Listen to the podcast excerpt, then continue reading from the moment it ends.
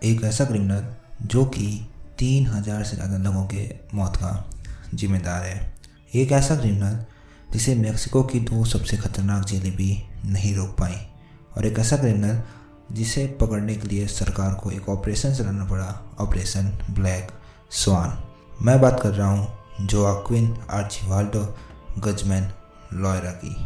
Hello friends मेरा नाम है हैरी और आप देख रहे हैं हैरीज टॉप अब वीडियो शुरू होने से पहले मैं बता देता हूँ कि यहाँ मैं जो भी नाम लेने वाला हूँ, वो ज़्यादातर मैक्सिकन या स्पेनिश होने वाले हैं।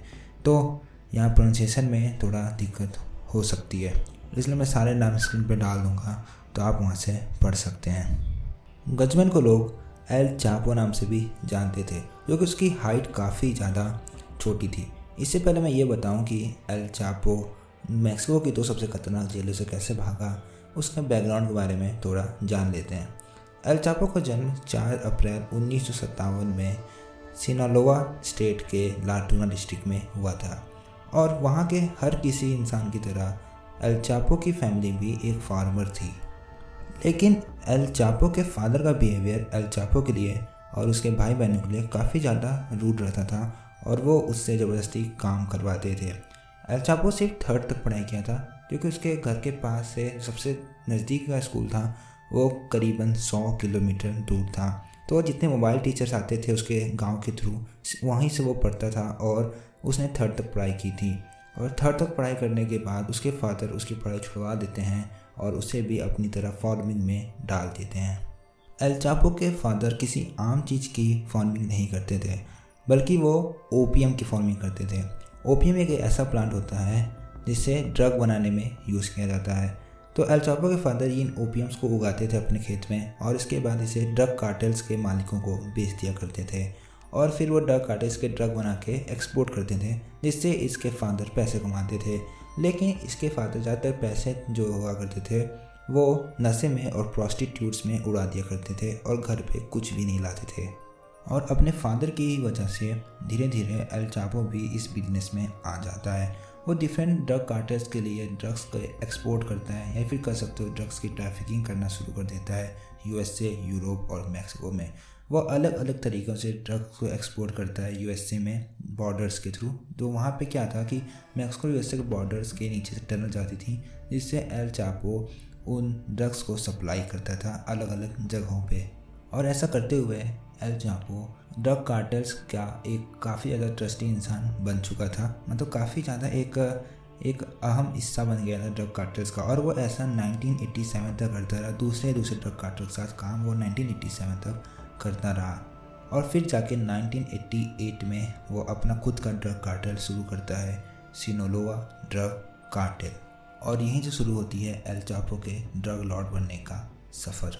पहली बार एल चापो को 9 जून 1993 में ग्वाटामाला के पास से अरेस्ट किया गया था और उस पर मर्डर के ड्रग ट्रैफिकिंग के चार्जेस लगाए गए और उसे 20 साल की सज़ा सुनाई गई शुरुआत में तो उसे एक आम सी जेल में भेजा गया, जहाँ उसने दो साल बिताए और उसके बाद उसे भेज दिया गया पुंटे ग्रांडे जेल में, जहाँ पर उसने आगे के पाँच साल बिताए।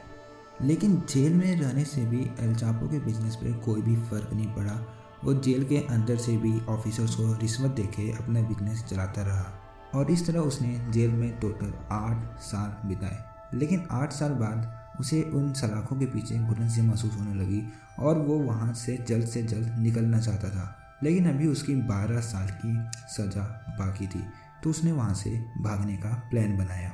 उसने पुंटे ग्रांडे जेल के एक गार्ड, जिसका नाम था फ्रांसिस्को एलचीटो कैम्बेरोस, उसे रिश्वत दी कि वो उसके सेल का दरवाज़ा खोल दे। तो गार्ड ने भी वैसा ही किया और उसके सेल का दरवाज़ा खोल दिया। उसके बाद वो गार्ड एल चापो को एक लॉन्ड्री कार्ट में ले जाता है, एक हॉलवे के थ्रू, जिसमें कोई भी गार्ड नहीं रहता है, और वो हॉलवे सीधा उस जेल के पार्किंग में खुलता है। और उस पार्किंग में उस दिन सिर्फ़ एक ही गार्ड था, जिसका ध्यान भटकाना काफ़ी ज़्यादा आसान था। तो उस गार्ड और एल चापो ने, जो पार्किंग वाला गार्ड था, उसका ध्यान भटकाया, और वहाँ पे एक ब्लैक कैमरो खड़ी थी। तो एल चापो उस ब्लैक कैमरे के डिक्की में छुप गया। और फिर वहाँ से भाग गया। ग्यारह जनवरी 2001 को। कहा जाता है कि एल चापो उस कैमरो से एक पेट्रोल पंप तक जाता है, जहाँ पर वो कैमरो रुक जाती है। उसके बाद एल चापो उसके डिग्गी से बाहर निकलता है और पैदल ही भाग जाता है सिनालोवा गाँव की तरफ़। और इस पूरे स्केप में El Chapo approximately 2.5 million dollar खर्च करता है। और उसके बाद एल चापो तेरह साल तक पुलिस को चकमा देता रहता है और बचता रहता है। कहा जाता है कि इस दौरान वो एक रिमोट एरिया में छुपा रहता है, जो कि सियरा मैड्रे माउंटेन्स में कहीं रहता है। और जब सरकार को इसके बारे में पता चलता है तो वो एल चापो के ऊपर एक प्राइस मनी लगाते हैं। बेसिकली अमेरिकन सरकार और मैक्सिकन सरकार इस पर साथ में काम कर रहे होते हैं। तो मैक्सिकन सरकार 2.5 मिलियन डॉलर और अमेरिकन सरकार 5 मिलियन डॉलर यानी कि टोटल 8.5 मिलियन डॉलर का प्राइस रखते हैं। एल चापो पे। यानी कि अगर किसी को भी एल चापो कहीं दिखता है या फिर कोई भी जानकारी देगा एल चापो के लिए तो उसे 8.5 मिलियन डॉलर दिए जाएँगे। लेकिन एल चापो के बारे में जानना इतना आसान नहीं था, क्योंकि कोई भी अगर उसके बारे में जान जाता था, या फिर उसे किसी पे शक होता था कि यह मेरी बात, या फिर मेरी जहाँ छुपा हूँ मैं, वो जगह किसी को जाकर बता देगा तो एल चापो उन सबको मरवा डालता था। और इन्हीं तेरह सालों में एल चापो कई फाइट्स में जाता है, जहाँ पे तीन हज़ार से ज़्यादा लोगों की मौत होती है और तेरह साल तक पुलिस को चकमा देने के बाद 22 फरवरी 2014 को एल चापो को फिर से गिरफ़्तार कर लिया जाता है और इस बार उसे टोटल 30 साल की सजा सुनाई जाती है मर्डर के लिए, ड्रग ट्रैफिकिंग के लिए और जेल से भागने के लिए। और इस बार उसे एल टिप्लानो जेल में रखा जाता है, जो कि मैक्सिको की सबसे हाई सिक्योरिटी जेल है। लेकिन एल चंपो पहले ही एक बार भाग चुका था तो इस बार वो ज़्यादा देर तक वहाँ रुकने वाला नहीं था। वो जाते ही तुरंत ये प्लान बनाने लगता है कि आखिर वो इस बार इस जेल से कैसे भागे। लेकिन एल टिप्लानो जेल से भागना इतना ज़्यादा आसान नहीं था, क्योंकि एल टिप्लानो जेल में एल चापो को जिस सेल में रखा गया था, उस सेल में चौबीसों घंटा कैमरा लगा रहता था। यानी कि उस सेल के हर कोने में कैमरा देख सकता था, सिवाय एक कोने को छोड़ के और वो था उसका सार रूम, जहाँ पे जाके वो सार ले सकता था या फिर फ्रेश हो सकता था। और एल चापो के दीवारों को लांगना भी इतना आसान नहीं था, क्योंकि उसकी दीवारें काफ़ी ज़्यादा ऊँची हुआ करती थी और उसे तोड़ने में आसान नहीं था, क्योंकि वो दीवारें काफ़ी ज़्यादा मोटी हुआ करती थी। तो एल चापो अंदर से तो बिल्कुल भी भाग नहीं सकता था तो उसे बाहर से ही कोई मदद चाहिए थी। तो एल चापो अपने आदमी की मदद लेता है और उनसे बोलता है कि वो किसी भी तरह एल चापो को इस जेल से बाहर निकालें। लेकिन जैसा कि मैंने कहा कि एल टिप्लानो जेल से भागना इतना आसान नहीं था, लेकिन एल चापो कितना भी पैसा खर्च करने को तैयार था, इसलिए इसके आदमी भी कोई भी काम करने को तैयार हो जाते थे। तो एल चापो के आदमी ये प्लान बनाते हैं कि वो एल चापो के सेल से लेके जेल के बाहर तक एक सुरंग खोदेंगे, जो कि जेल के बाहर निकलेगी और वहाँ से हम लोग एल चापो को भगा लेंगे। लेकिन अब बात यह आती है कि सुरंग खोदा कहाँ जाए? तो एल चापो के आदमियों को एक अबंडेड वेयर हाउस टाइप का मिलता है असल में एल टिप्लानो जेल जहाँ था, वो पहले फार्मर्स की जगह हुआ करती थी। लेकिन जब जेल बनाने के लिए उस जगह को सरकार खरीदती है तो वो उन फार्मर्स के जो वेयर हाउसेस रहते हैं, उसको वैसे कि वैसे ही अबेंडेड छोड़ देती है। तो एल चापो के आदमी को एक वैसा ही अबेंडेड वेयर हाउस मिलता है, जहाँ से वो खुदाई करना शुरू करते हैं। तो वो खुदाई का जो एंट्रेंस रहता है, वो कुछ ऐसा बनाते हैं कि वो एक बारबी क्यू जैसा लगे कि किसी की भी उस पर नज़र जाए तो उसे शक ना हो कि ये क्या गड्ढा है या फिर कुछ है, बल्कि उसे लगे कि एक बारबेक्यू स्टैंड है। लेकिन खुदाई करते समय एल के आदमियों के पास एक प्रॉब्लम ये आती है कि किसी को भी ये नहीं पता होता है कि एल के अंदर आखिर एल का सेल कौन सा है। क्योंकि एल का मैप किसी के पास नहीं था और ना ही किसी को ये पता था कि एल चापो का सेल है कौन सा। तो इसके लिए वो क्या करते हैं कि वो एल चापो के पास एक घड़ी भिजवाते हैं पुलिस के द्वारा। अब पुलिस वाले भी क्या ही समझते क्योंकि एक घड़ी तो थी और उसमें क्या ही करवा सकता है। लेकिन असल में उस घड़ी के अंदर एक जीपीएस ट्रैकर लगा था, जो कि एल चापो की करंट लोकेशन को हमेशा उसके आदमियों के पास भेजता रहता था, जिससे कि उनके लिए सुरंग को खोदना काफ़ी ज़्यादा आसान हो गया था। क्योंकि पैसों की तो कोई चिंता थी नहीं, क्योंकि एल चापो के पास काफ़ी पैसे थे और अब काम को काफ़ी ज़्यादा आराम से और जल्दी से किया जा सकता था।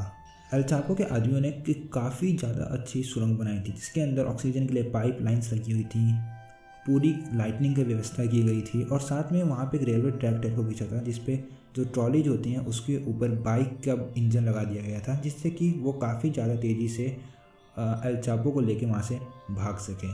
और उन्होंने टोटल डेढ़ किलोमीटर लंबी टनल खोदी। और इस दौरान अल्जाबो भी हमेशा उनसे ये पूछता रहता था कि काम कितना ख़त्म हुआ।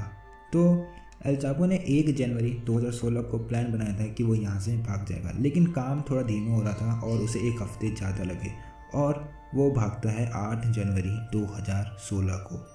कहा जाता है कि 8 जनवरी 2016 के दिन एल चापो अपना नॉर्मल रूटीन ही फॉलो कर रहा था। वो अपने रात में कमरे में जाता है, यानी कि अपने सेल में जाता है, अपनी रात की दवाई लेके गार्ड से और वहाँ जाता है और वो टीवी चलाता है। टीवी में वो एक कॉमेडी शो चलाता है, लेकिन यहाँ पे वो टीवी की वैल्यू काफ़ी ज़्यादा हाई रखता है।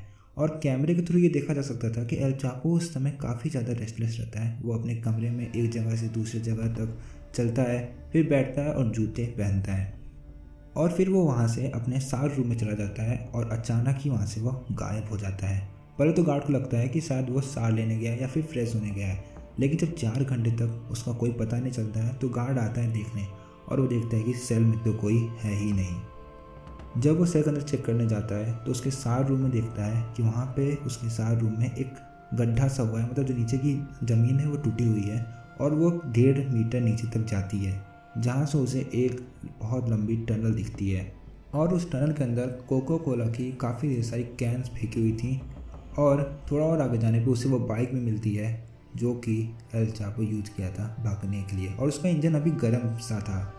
एल चापो के वहाँ भागने के बाद एल चापो के आदमी उसे कार से एक एयरपोर्ट तक ले जाते हैं, जो कि शायद गवर्नमेंट नहीं था, बल्कि प्राइवेट टाइप का था। वहाँ पे उसका एक प्राइवेट प्लेन इंतज़ार कर रहा होता है और उस प्राइवेट प्लेन में से एल चापो फिर आगे दो किलोमीटर तक जाता है और दो किलोमीटर आगे जाके वो प्राइवेट प्लेन को फिर से बदल देता है दूसरे प्राइवेट प्लेन से, क्योंकि इस बार उसके आदमी कोई भी रिस्क नहीं लेना चाहते थे। और फिर वो वहाँ से सिनालोआ के अपने एक काफ़ी ज़्यादा सेफ़ मेंशन में पहुँच जाता है। और जब अमेरिकी सरकार और मैक्सन सरकार को इस बारे में पता चलता है कि एल चापू एक बार फिर से जेल से भाग जाता है तो वो दोनों सरकारें एक मिशन या फिर ऑपरेशन चलाते हैं ऑपरेशन ब्लैक स्वान जिसमें ज़्यादातर मरीन्स होते हैं और उन्हें ये कहा जाता है कि एल चापो को अरेस्ट करके लाओ। और ये ऑपरेशन पूरा अच्छे से चलता है और फिर जाके फाइनली 8 जनवरी 2016 को एल चापो को फिर से अरेस्ट कर लिया जाता है और इस बार उसे लाइफ इम्प्रेजमेंट यानी कि आजीवन कारावास की सजा सुनाई जाती है और उसे फिर से उसी एल्टीप्लानो जेल में भेज दिया जाता है। लेकिन इसके कुछ ही दिनों बाद उसे एक मैक्सिमम फैसिलिटी जेल में भेज दिया जाता है, जो कि आज भी वो बंद है कोलोराडो में। तो ये थी कहानी कि कैसे दुनिया का सबसे खतरनाक ड्रग लॉर्ड एल चॉपो दो बार मैक्सिको की सबसे खतरनाक जेल से भागा और पकड़ा गया।